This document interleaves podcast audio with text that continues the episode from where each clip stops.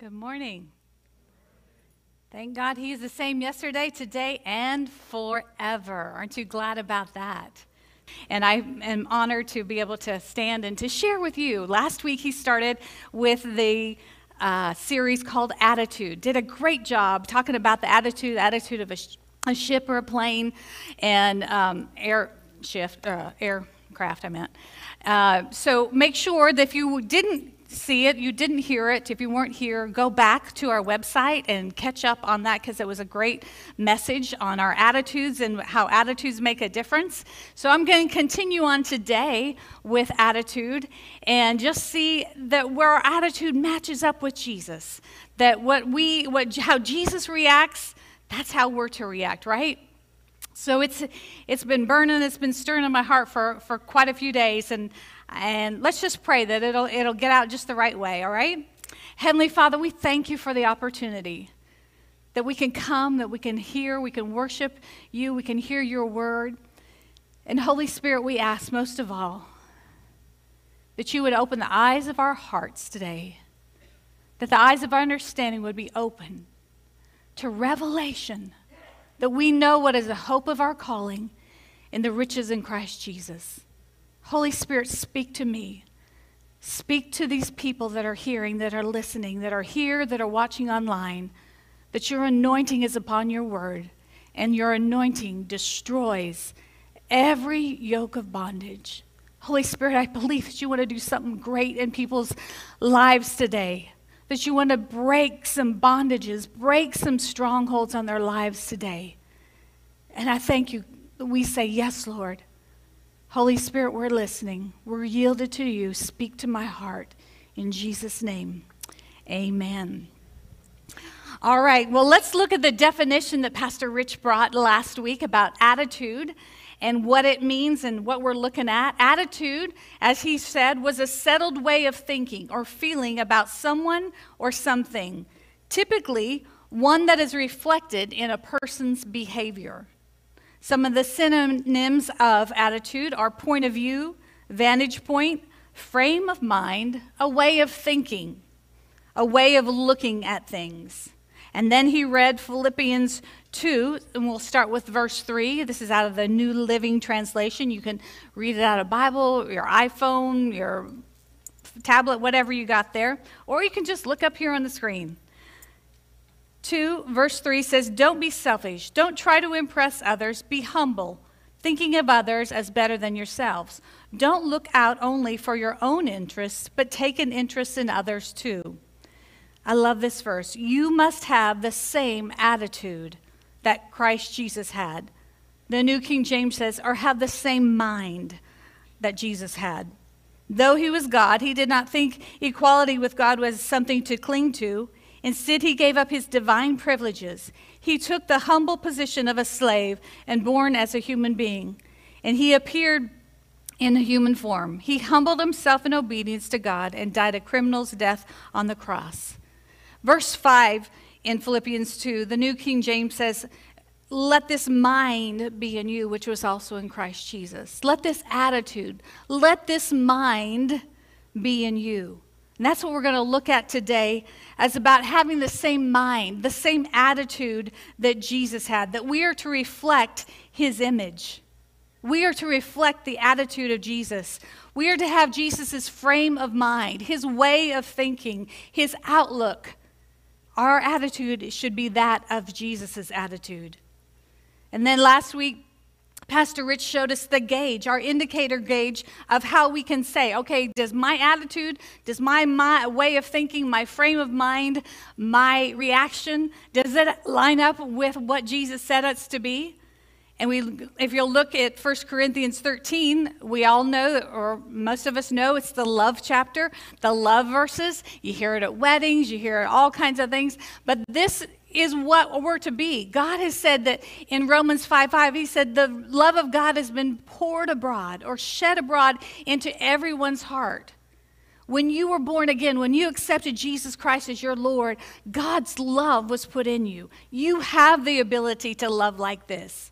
It's within you, that new creation. Just like Brian was saying, that old life is, is gone and dead, and the new life that's been raised is the love of God that's within us. But sometimes, like Brian said, we have to crucify that flesh. We have to, okay, that part should be dead in me. I need to be acting like First Corinthians four through eight, thirteen. Love endures long and is patient and kind. Love is never envious nor boils over with jealousy, is not boastful or vainglorious, does not display itself haughtily. It is not conceited, arrogant, and inflated with pride. It is not rude, unmannerly, and does not act unbecomingly. Love, God's love in us, does not insist on its own right or its own way, for it is not self-seeking, it is not touchy, fretful, or resentful. It takes no account of an evil done to it. Have you got there yet? Are you there? It's a work, it's a constant work. We don't ever arrive, do we? It's a constant work of, of working to be more like Jesus. It pays no attention to a suffered wrong. It does not rejoice at injustice and unrighteousness, but rejoices when right and truth prevail. Love bears up under anything and everything that comes, is ever ready to believe the best of every person. Its hopes are fadeless under all circumstances, and it endures everything without weakening. Love never fails, never fades out, or becomes obsolete, or comes to an end. That's what our attitude should look like. Does our attitude, does our frame of mind, our way of thinking, our outlook reflect the love gauge? Or is it something different to that? Does it mirror First Corinthians thirteen, four through eight? Jesus is our example. Thank God we can look at Jesus. And yes, he was the Son of God, but he was human also. And he had to walk throughout this, uh, walk through the earth and respond to people, to haters, to people who didn't believe in him. So let's look at Jesus in Mark. You can turn to Mark chapter four if you're looking in your, and this is, I want us to look at Jesus's attitude and his reaction. Jesus had been, uh, he went to the, to the mountains side, and multitudes, people, crowds just began to crowd, and it's, they almost started to, you know, they started to press into him. So he hopped in his boat, he stood in his boat, and he began to, to teach from his boat. And he taught for hours. He talked about the, the sower and the seed and the soil, and he, and he told, and the crowd was just hungry. They just wanted to hear more. Jesus had taught, taught all day. And so then we take up here in chapter four, verse thirty-five. As the evening came, Jesus said to his disciples, "Let's cross to the other side of the lake." So they took Jesus in the boat and started out, leaving the crowds behind, although the other boats followed. But soon a fierce storm came up. High waves were breaking into the boat and began to fill with water. Verse thirty-eight, Jesus was sleeping at the back of the boat with his head on a cushion. The disciples woke him up, shouting, "Teacher, don't you care we're going to drown?" When Jesus woke up, he rebuked the wind and said to the waves, "Silence, be still." Suddenly, the wind stopped and there was a great calm. Then he asked him, "Why are you afraid? Do you still have no faith?" The disciples were absolutely terrified. "Who is this man?" They asked each other. "Even the wind and waves obey him." Jesus was unbothered by the storm when he was in the boat. His attitude, his frame of mind, his outlook, his way of thinking was unbothered. You know, when we're in the storm, or we're in pain, or we're in financial need, or we're in a relationship that is chaotic and not peaceful, and or someone's being a pain in our side, we need to be unbothered. Unbothered. What does unbothered mean? Think about an unbothered person. You know, things maybe happen around them, but they're just chill. They're just relaxing. They're like, okay, yeah. Let's look at the definition of unbothered. Unbothered is showing or feeling a lack of concern about interest in something. An unbothered person is indifferent to criticism or negative thoughts, not annoyed or provoked. An unbothered person is untroubled, calm, unruffled, cool, peaceful, collected, undisturbed, unperturbed, unworried, relaxed. A complete lack of care or bother for anything in life, not feeling or showing agitation or worry or annoyance. I don't know about you, but when someone speaks against me or speaks something, I'm a little bothered. I haven't got there yet. Have you? Are you agitated? Are you annoyed? Are you a little perturbed? Are you just chill? You're relaxed. It's good. Everything's fine. Jesus wants us to get to the point where we're unbothered. I don't know about you, but when I when a storm comes in my life, when there's the waves are crashing in, I'm a little concerned. I'm a little anxious. I'm a little even a little stressed sometimes. I'm losing sleep. I, I, I am bothered by that situation. Anybody been bothered by a situation or bothered by a person? Maybe bothered by your spouse, bothered by your children? Yeah, we do. We get bothered by it because that's natural. That's a natural emotion. But what I want to encourage you today is that we look at the, the example of Jesus and we work towards that place where we can become, in the midst of the storm, we can become unbothered. It's not just a mind over matter. We're going to go through it and see how, what Jesus, how he was able to know and to be unbothered. You know, the enemy loves to rob us and to send people, people or situations across our path so that it does bother us, to rob us of our peace, to rob us of our sleep. How many of you have ever had a financial need or maybe concerned about a person in your family and you are robbed of your sleep? You are, it is like, I cannot sleep. I, you know, this thing is really troubling me. You know, and the enemy will bring worry and anxiety, but Jesus was teaching his disciples to become unbothered. Jesus was so unbothered by this storm. Can you imagine being in a boat? You know, it wasn't like a, a yacht like we have today. It was, you know, probably a fishing boat. The way, the winds, if you've ever been in a storm, no, I've never been in a storm in a boat and never want to be, but just even if you're sleeping in the safety of your house and you start hearing the thunder and the rains crashing and the winds blowing, hearing the effects of the wind, you wake up, right? Jesus has the winds blowing, the waves are crashing in, and he's over there sleeping on his pillow. He's asleep. He's, he's, he's not troubled. The disciples had to go and wake him up. He was so secure in what he knew that he was sleeping. You know, before he got to the boat, or before they got to the, they got to the boat, Jesus had been teaching multitudes and performing miracles. But Jesus said, "Let's go to the other side. Go to the other side." Now, Jesus, he was not anticipating that they weren't going to make it. He said, "We're going to the other side. I'm not, I'm not anticipating to get into the middle of the, of the lake, a storm comes up, and we're all going to drown and we're going to die." No, because Jesus knew that he had a mission.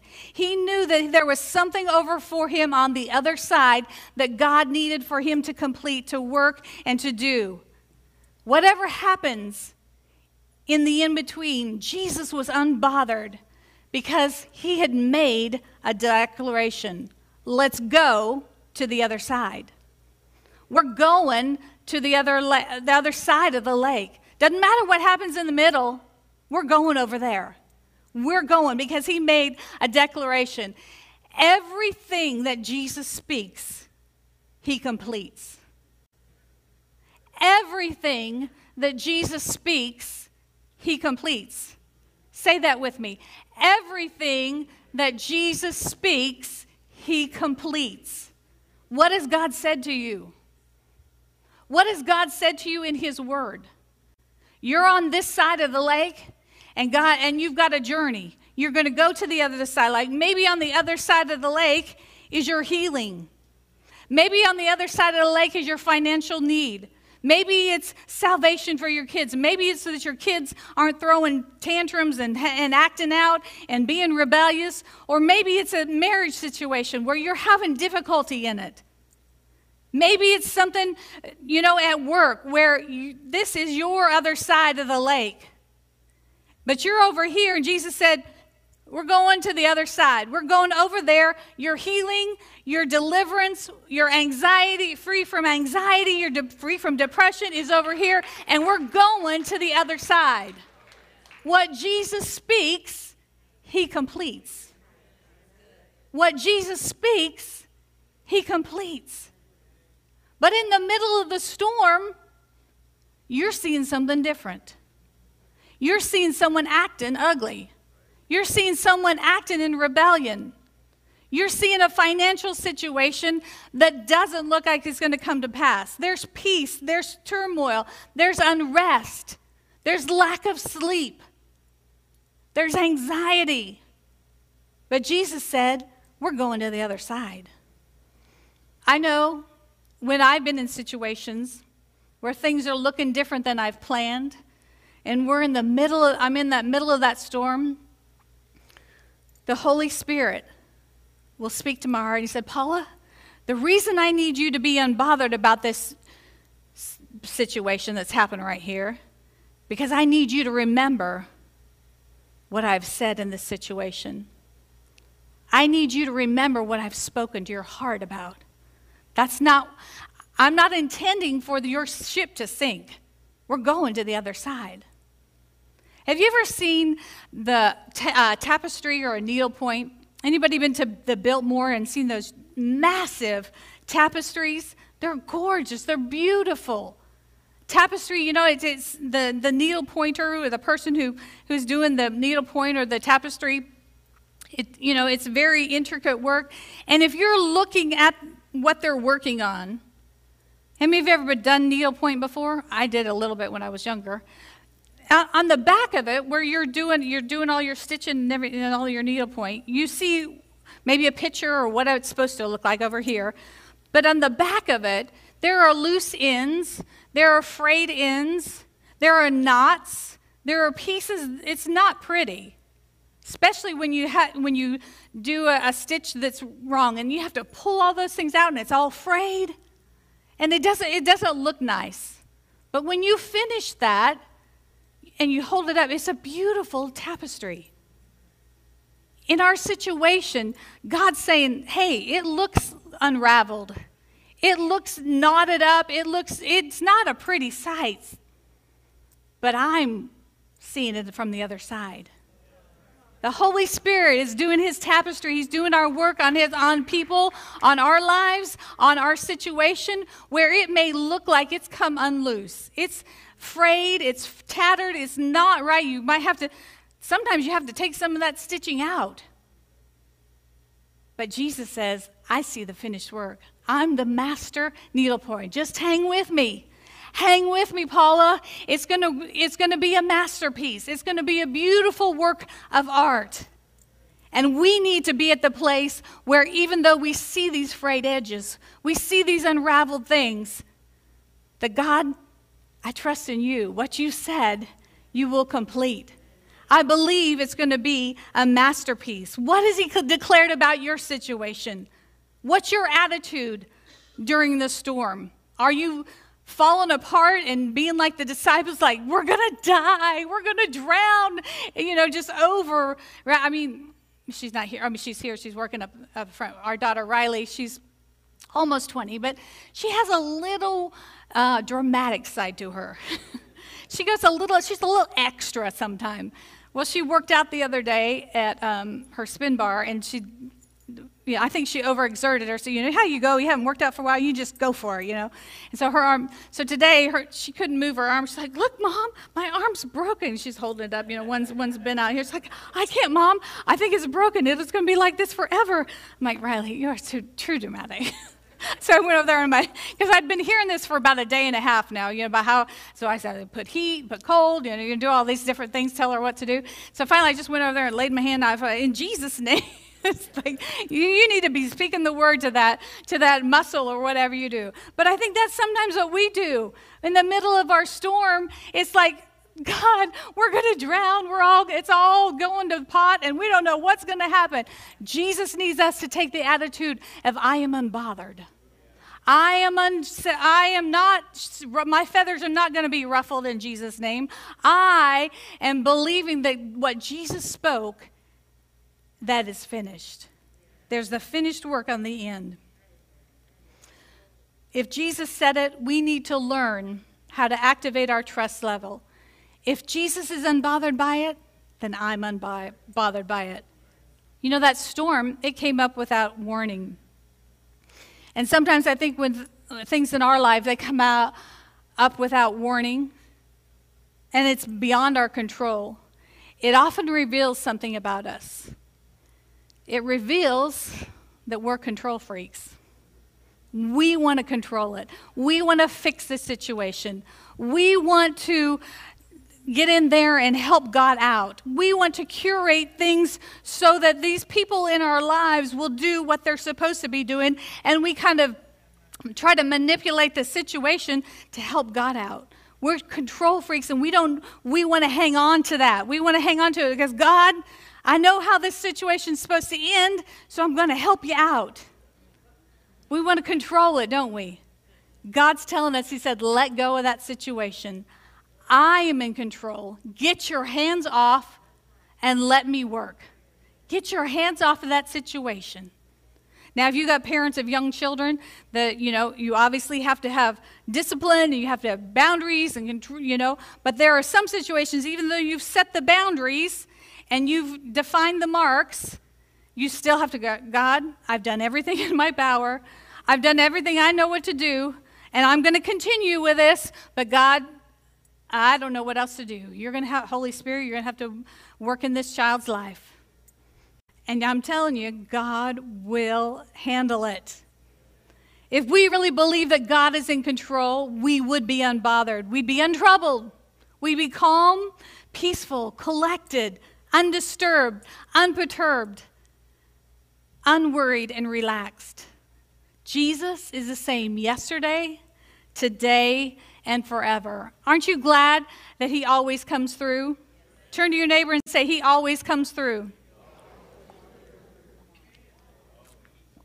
When that storm comes, Jesus wants us to relinquish our control. He wants us to say, I trust you. I trust you, Jesus. I trust you in this situation.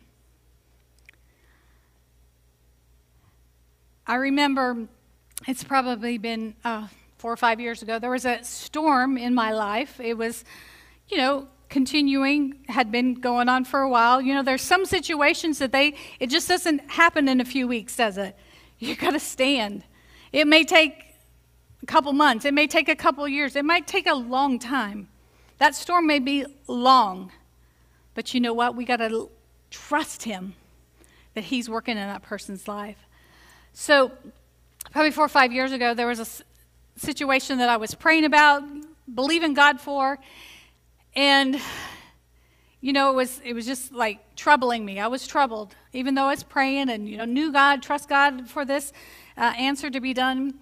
And Riley and I had, uh, we went, actually with Nikki Dew and J C, we had went to a Carrie Job concert, concert in Wilmington. And um, she was singing, it was beautiful, and we were just worshiping the Lord. And she, one of her songs, and then she switched into an old hymn. And this hymn, I, yeah, I'm, I'm going to cry, okay? And I'm not going to apologize for her because, because I'm a sensitive person, and that's just who I am, you know? And because if you're not a sensitive person, you don't cry. That doesn't mean one thing or the other. But I'm just saying it's very near and dear to my heart because I had learned this hymn as a, a "'Tis So Sweet to Trust Jesus."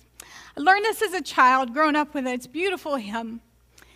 And I had sang it to my children every, most every night as I prayed with them.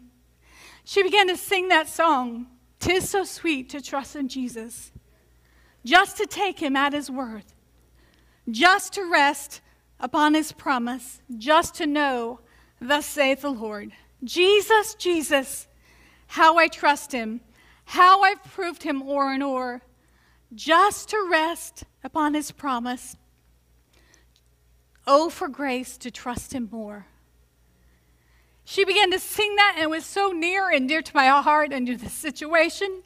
I began to sob, and the Holy Spirit said, "Paula, you're not trusting me. You're praying about it.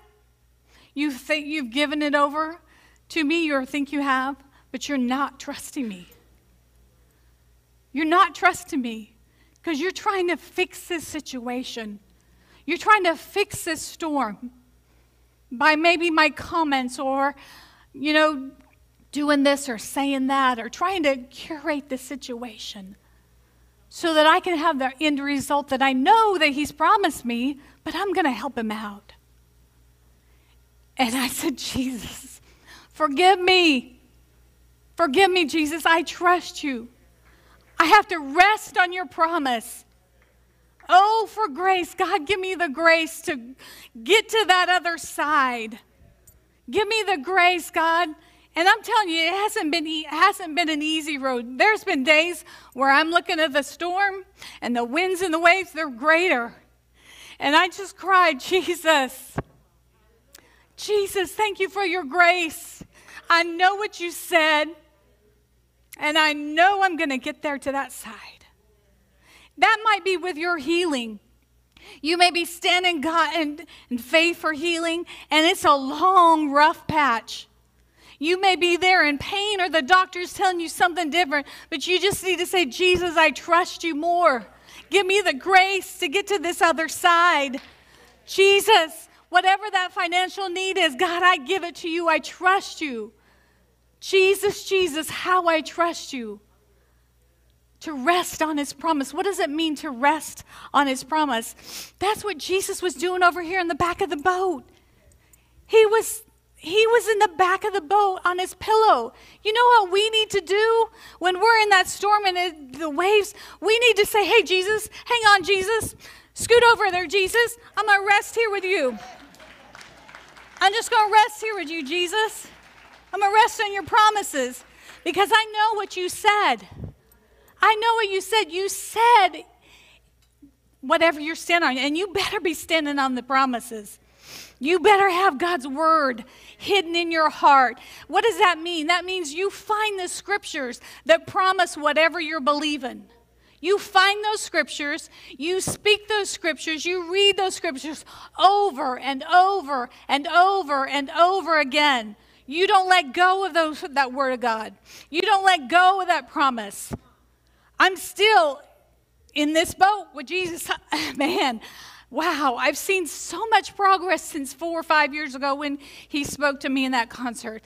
But there's still, I'm like, okay, maybe I need to bucket out some of this water boat. You know, but hey, God, I'm in this boat, and it's, it's a lot better than it was four or five years ago.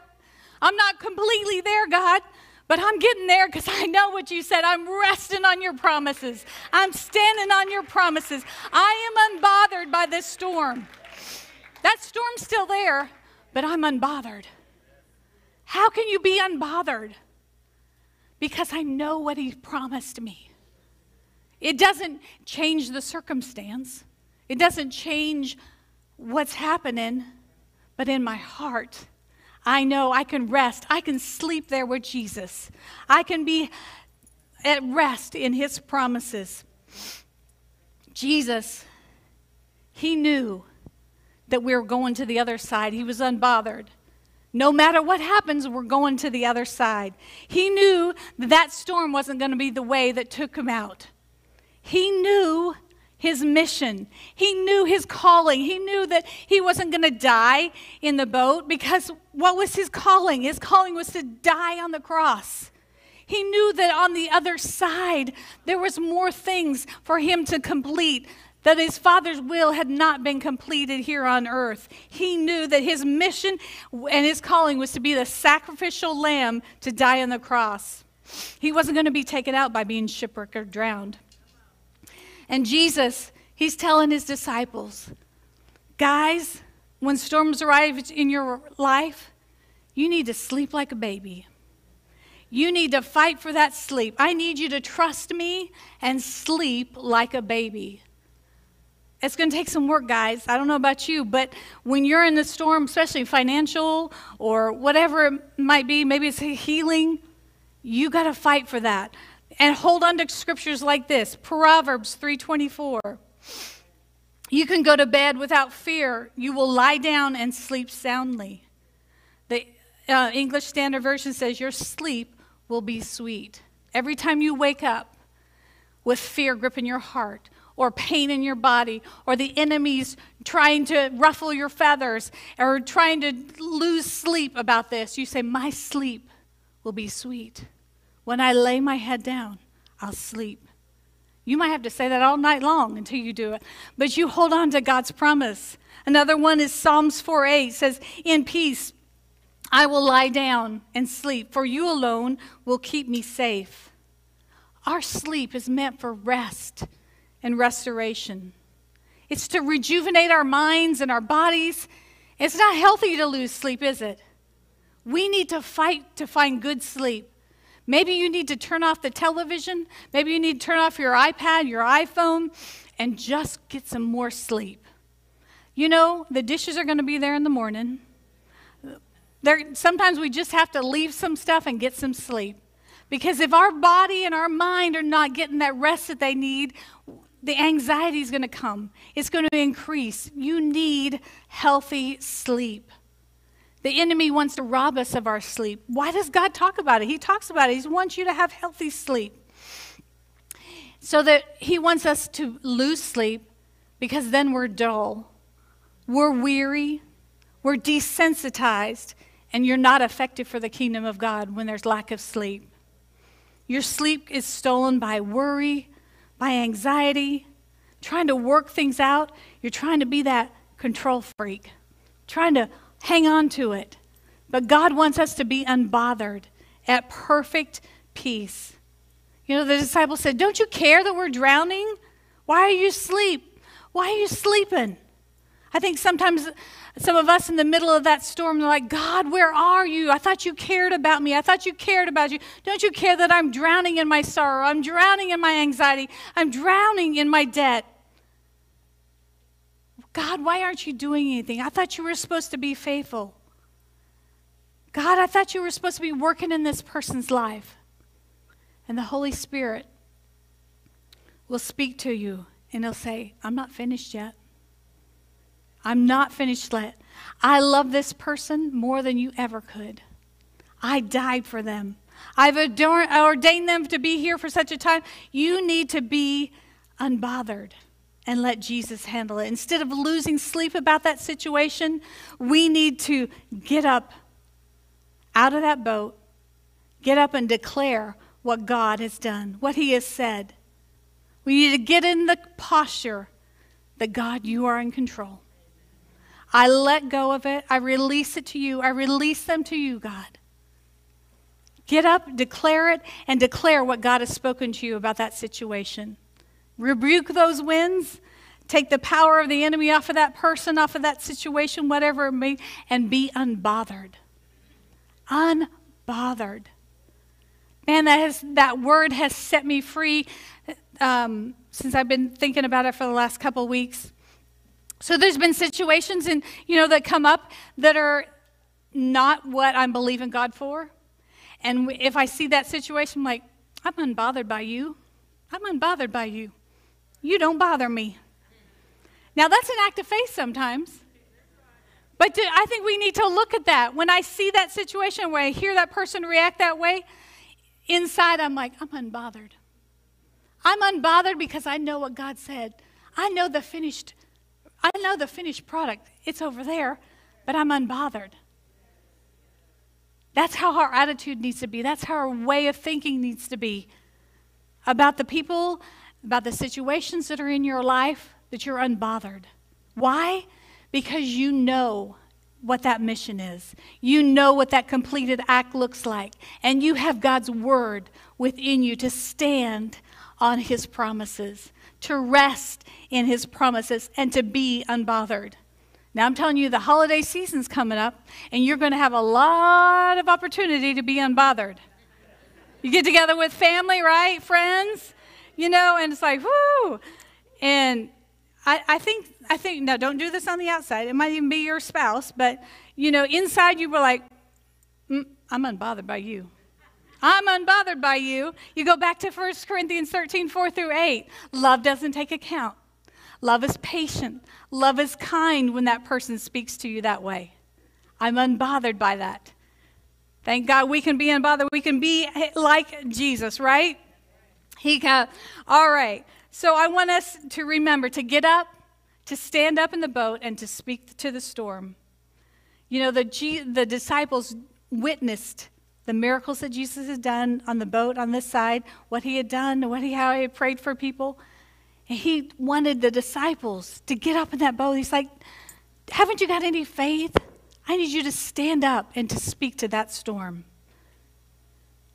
I want us to remind us of Philippians two five. We read that just earlier as we close. That we must have the same mind, the same attitude that Christ had. We must have the same attitude, the same mind. He wants us to have that unbothered attitude. Remember, the definition of unbothered was untroubled, calm, cool, unruffled, peaceful, collected, undisturbed, unperturbed, unworried, and relaxed. A complete lack of care or bother for anything. Why? Because I know my destination. I know my answer to prayer.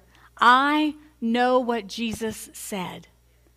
I know what he said, because God is in control, and I put my complete trust in him. Everything that Jesus said, he completes. Stand with me. Everything that Jesus said, he completes. What has God said to you? What has God spoken to you in your heart? Maybe it's a wayward child. Maybe it's a health situation. Maybe it's a financial need that's staring you and that's waking you up in the middle of the night. Maybe it's anxiety or depression that seems to smother you. What has Jesus spoken to you? What has he said to you? Everything that Jesus speaks, he completes.